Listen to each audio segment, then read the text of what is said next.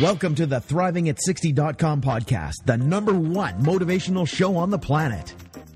No more sour days for you. It's time to make lemons into lemonade every day. This is a podcast where we help you thrive, not just survive. We help you accept who you are, not where you are, by discovering and inquiring into how to turn lemons into lemonade. Are you ready for the roller coaster ride of a lifetime? Tired of feeling let down? Tired of the lemons life keeps handing you? We can help you make every day a lemonade day. It's time to put those lemons in a blender. Let's go on an amazing and exciting unpredictable journey of discovery. We know champions sit in the front seat, so make sure your seatbelt is fastened tight. One, two, three, let's go.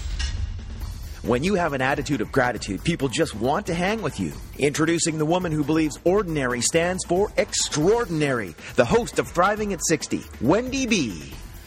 Welcome. This is Wendy B, and I'm a life coach. And I started this podcast because I believe ordinary people become extraordinary people.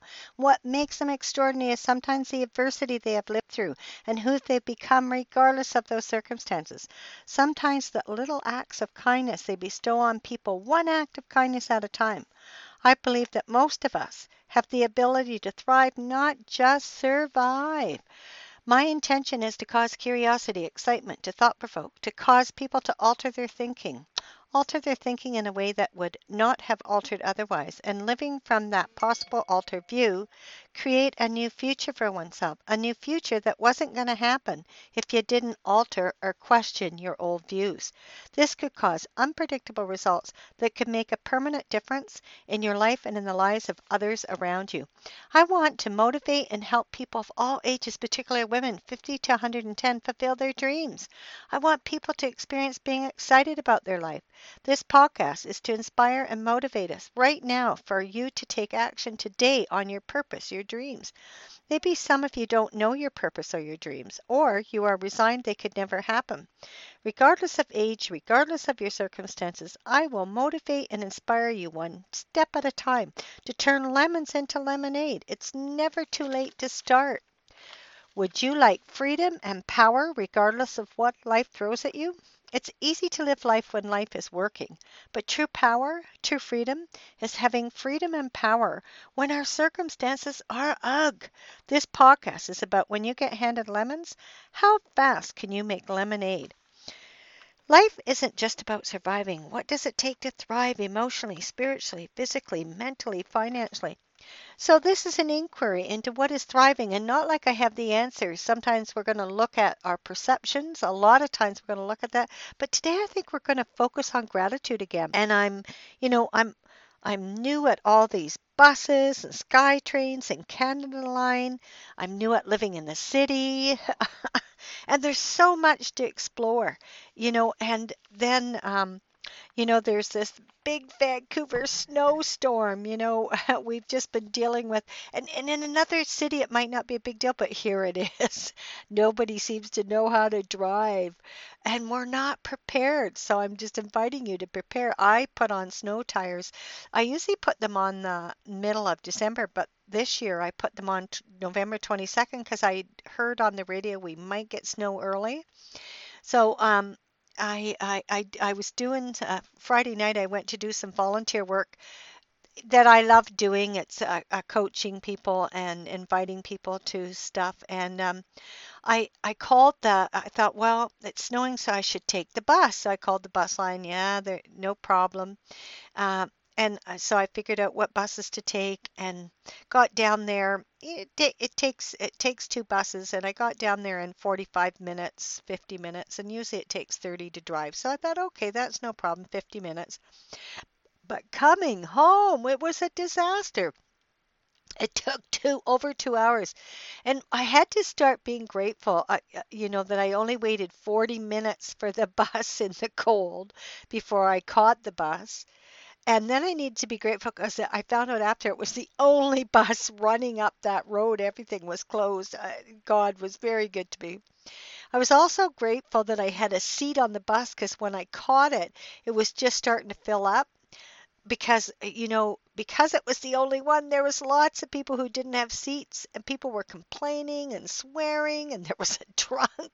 I was just grateful I had this seat and I, you know, the bus could only go uh, within 12 blocks of where I live. Um, so I was grateful that we got that far, and because many people were stranded, um, I don't know how they got home, but I was grateful that I had boots on and I could run in the snow. And then the next night, um, I I had a I, I, I think I've mentioned this, but I have uh, an insurance uh, life insurance uh, license and a securities license. So I really believe in people need to deal with their finances, and if they have um, young families, they should for sure have insurance.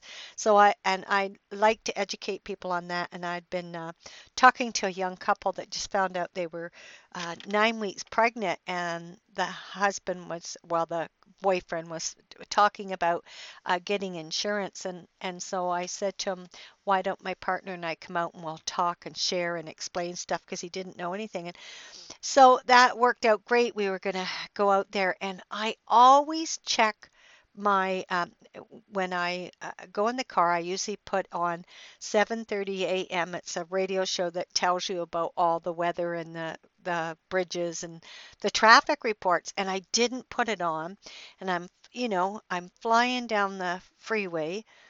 I'm going to go over the Alex Fraser Bridge, and I can't go over it. They've blocked us off. So, and I don't have um, I, I my hands aren't free. Like you're you're going at a good clip, so you can't just pull over and put your GPS and address that you're going I'm learning. So, anyways, I, I was driving for 10, 15 minutes. Not I had a sense of where I was, but I really didn't know where I was.